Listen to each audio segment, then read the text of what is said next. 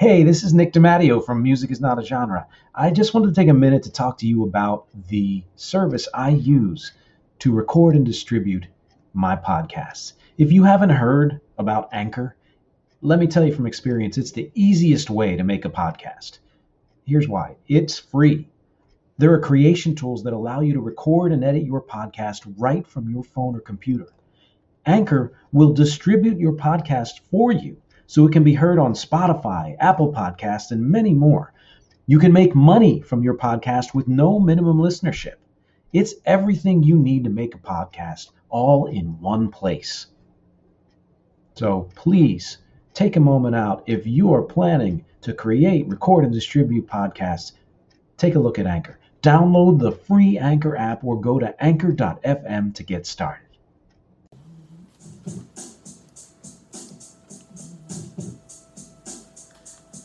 Hey everyone, I'm Nick DiMatteo, and welcome to week 199 and video episode number 25. Can I use my fingers of 4T, the Thursday throwback track? Every week I take a release from my collection, I discuss it, I give you my take on it, I throw in some other facts, figures, and nonsense, and I talk about how it has influenced my music, which, pause for the cause,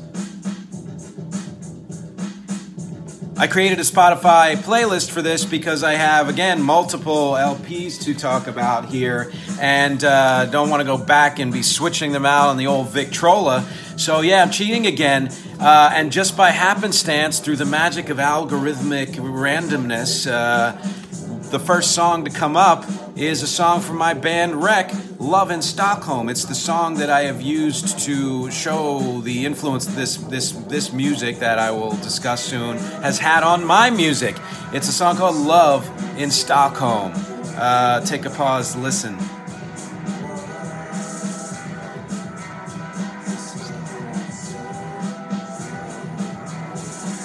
So, yes, we are talking about electronic music today, but in, in particular, uh, electronic dance music. In more particular, instrumental electronic dance music. And yes, this is not quite instrumental, but it's about as vocally minimal as I ever tend to get.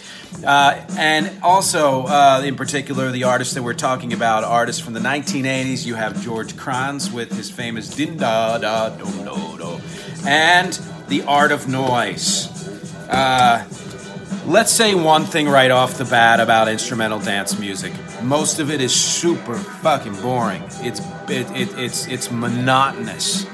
If you are just listening to it for pleasure, you're going to get tired of it really quick. But that's not its purpose. There's a reason why it is again qu- I'll say quote unquote boring. That's subjective, of course. I think it's boring because I expect more from music and from creators, but with electronic dance music, in particular, instrumental, in particular, music meant to be played in clubs and mixes and playlists, it actually needs, doesn't need to, but it, it, serves a purpose to be somewhat boring. It doesn't have to be, and I'll discuss that later. But but this is why. It's there to create a mood, it's there to keep the mood going, keep the beat going, keep the sound going. And if you're a creator, and if you know the rules, and there are very strict rules, uh, most music has very strict rules, whether we want to admit it or not. But in particular, this kind of music in particular has extremely, extremely strict rules. If if you know those rules, beats per minute within a very small range, I want to say 128 maybe to 148 i don't know but somewhere within there. Uh, long intros so that you can crossfade easily. Breakdowns that and build-ups and, and, and jump ins that happen at expected times so that dancers uh, don't stop and they're like what? It just missed a beat you know? You kind of feel it in your body. You need to have it come like a metronome you know? Like a like a clock. And so, if you know those rules, you don't need to put a whole hell of a lot into music you're creating. You can have your electronic sounds and a, and a good beat, and that's it. And that's why and how a creator can get away with creating super goddamn boring dance music, instrumental dance music. Uh, uh, but there are artists who have done more with the genre, who have made it interesting, who have taken the rules and mainly stayed within those rules, but but done something more with it. You uh, somebody like Moby, uh, who's been around since the '80s, Fatboy Slim, one of my favorites, Skrillex. tons of others that I don't really know uh, because I haven't followed this kind of music in a long time. Um, but those are great examples of very popular artists who have taken electronic dance music, predominantly instrumental, and turned it into something more, something more interesting. Uh, and of course, you can't talk about this genre without mentioning really the pioneers, Kraftwerk, uh, especially with the recent death of Florian Schneider. Uh, it's great that they're getting more press all of a sudden. I mean, musicians and people, I guess we know Kraftwerk, but there are a lot of people who don't, whether they're younger or just weren't into that music. And I'm glad that more of it is seeing the light of day again. Not for a great reason, but it's it's important. It's good. Kraftwerk has influenced so many musicians, artists, bands uh, throughout the decades some not even in electronic dance music. They might have had elements of it, um, so rock and, and, and you know other kind of uh, avant-garde and, and, and alternative types of genres, but of course in particular dance music, and uh, ver- and really more particularly in the 1980s. Does that mean they didn't influence uh, bands in the 70s, 90s, O's, and teens and whatever? No, but what happened in the 1980s was that that was the first time that that that really that instrumental dance music, electronic, seized the charts in very, very big ways. It was ubiquitous.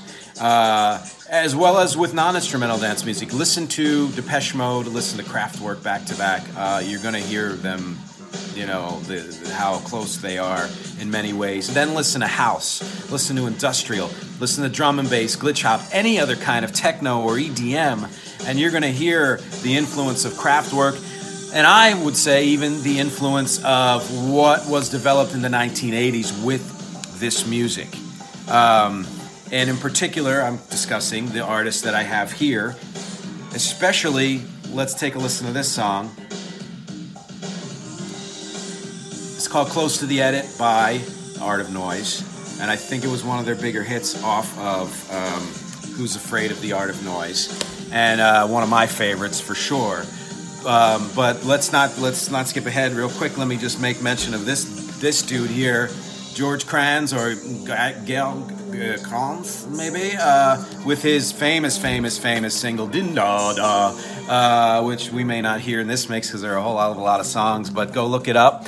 Um, he is a kind of one of those one-hit wonders who's still around making music. You know, uh, like so many of us, and. Um, he that song came out in 83 but really hit the charts in 84 and it's hit the charts more than once even after that it's been used in movies movies things like that and um, he kind of was one of the early uh, you know people who had success with this kind of music who showed that it could be successful in a very uh, popular, broad way and marketable way, and uh, and you know monetarily too. I guess I don't know how well the fella's doing. I hope he's doing all right.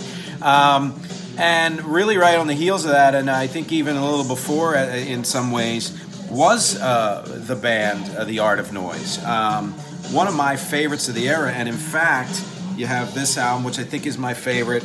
Uh, in no sense nonsense which is uh, more really even more out there and pretty awesome and then a kind of a commercial stab uh, the theme to dragnet that they did uh, they had other great commercial stabs such as um, the music they produced for Tom Jones when he did his version of Prince's Kiss, things like that. I mean, there's some great stuff that the Art of Noise did out there. They were really, to be honest, the Kraftwerk of my generation. They, there were a lot of people uh, who didn't know much of anything about Kraftwerk, including me at the time, um, and thought that the Art of Noise kind of came out of nowhere. But part of the reason was because they did what they did really well, and you can hear the variations in the music that they that they do, and even uh, more eclecticism that takes again like like dance music, instrumental dance music, to places that are unexpected and yet still kind of conform to the ability to dance to the music, you know, and uh, and again instrumental. Uh, they were helmed in part and founded in part by the very famous producer Trevor Horn, who was all over the place in the 80s whose production out of the gate just knocked people down whether he was working with yes or you know art of noise and so many other artists. Uh, eventually it became big 80s cliche you know you, you gotta you know take it with a grain of salt. Oh my god i can't believe this randomness is happening. So please listen to this for a second All hail George Kranz. Yeah.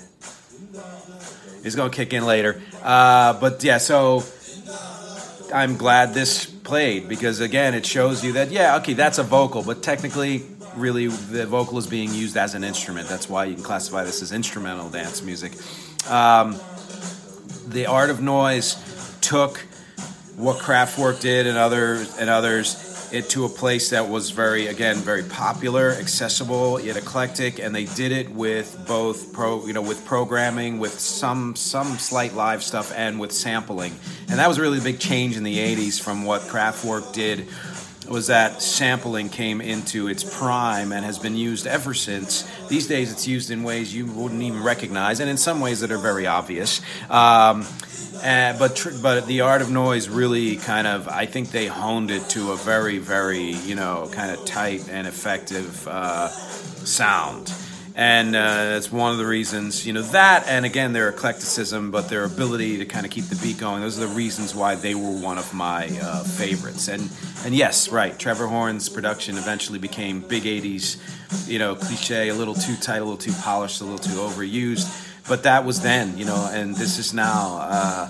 to quote a Monkees song. And um, in hindsight, you take you take it at face value and out of context, let's say, and you realize that some of that shit was so amazingly fucking good.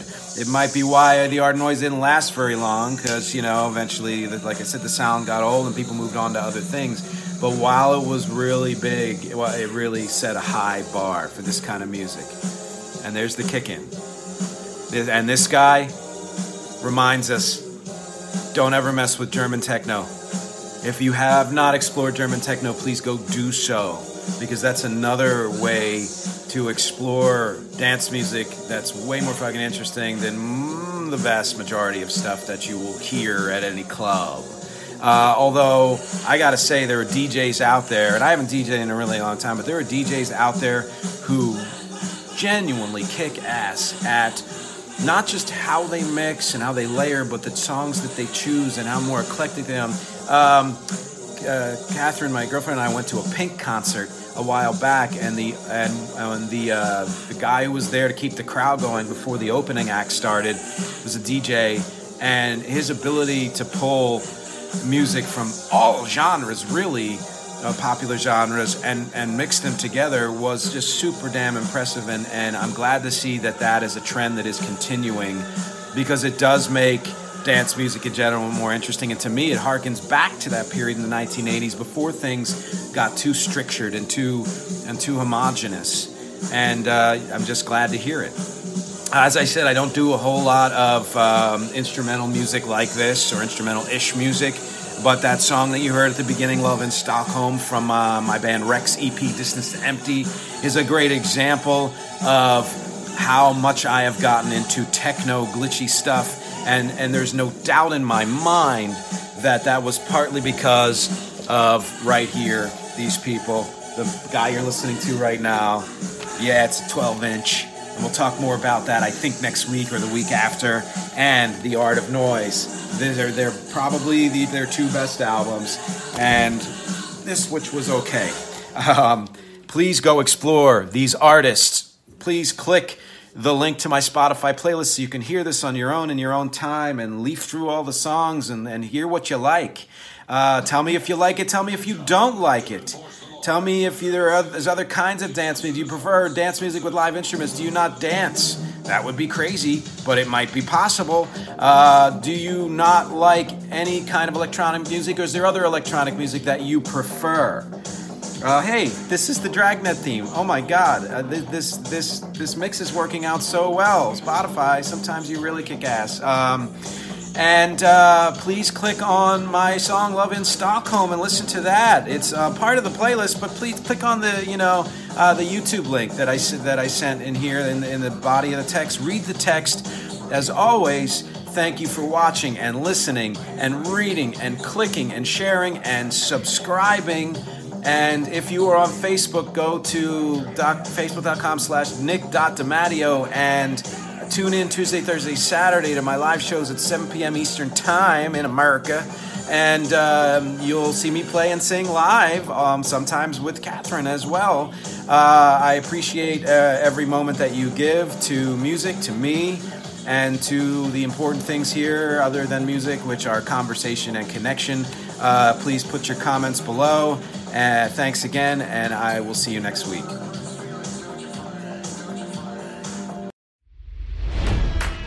It's NFL draft season, and that means it's time to start thinking about fantasy football. FantasyPoints.com features industry leading experts and prognosticators using proprietary hand charted data to help you score more fantasy points. FantasyPoints.com is the place to go for whatever kind of fantasy football you play. Whether you play fantasy football, daily fantasy sports, or do a little bit of everything, Fantasy Points has the meticulously researched content to guide you to victory.